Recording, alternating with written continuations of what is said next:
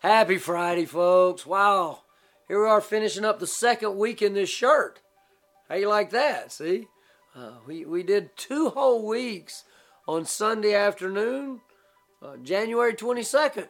Uh, my schedule is a little erratic these days, but uh, I'm excited that we're getting two full weeks of videos uh, recorded so that as, as Kyle spends a lot of time editing these things and getting them ready for the links for me to post up.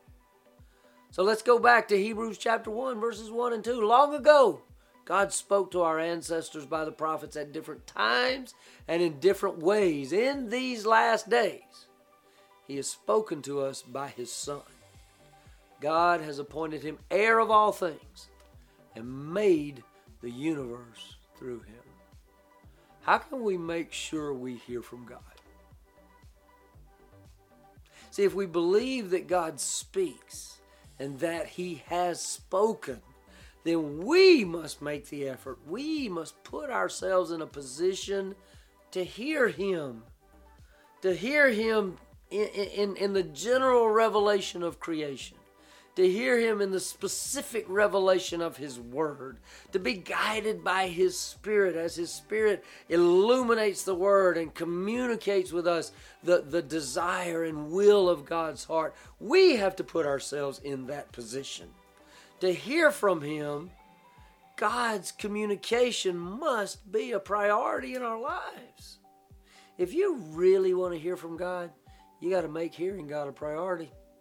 The Bible prayer, fellowship, worship, attitudes, actions, choices. All of those things tune us. All of those things set us in the path that we can hear when God communicates. In as much as it depends on me, in as much as it depends on us, we must make sure these things line up so that we can hear what God is saying. Draw near.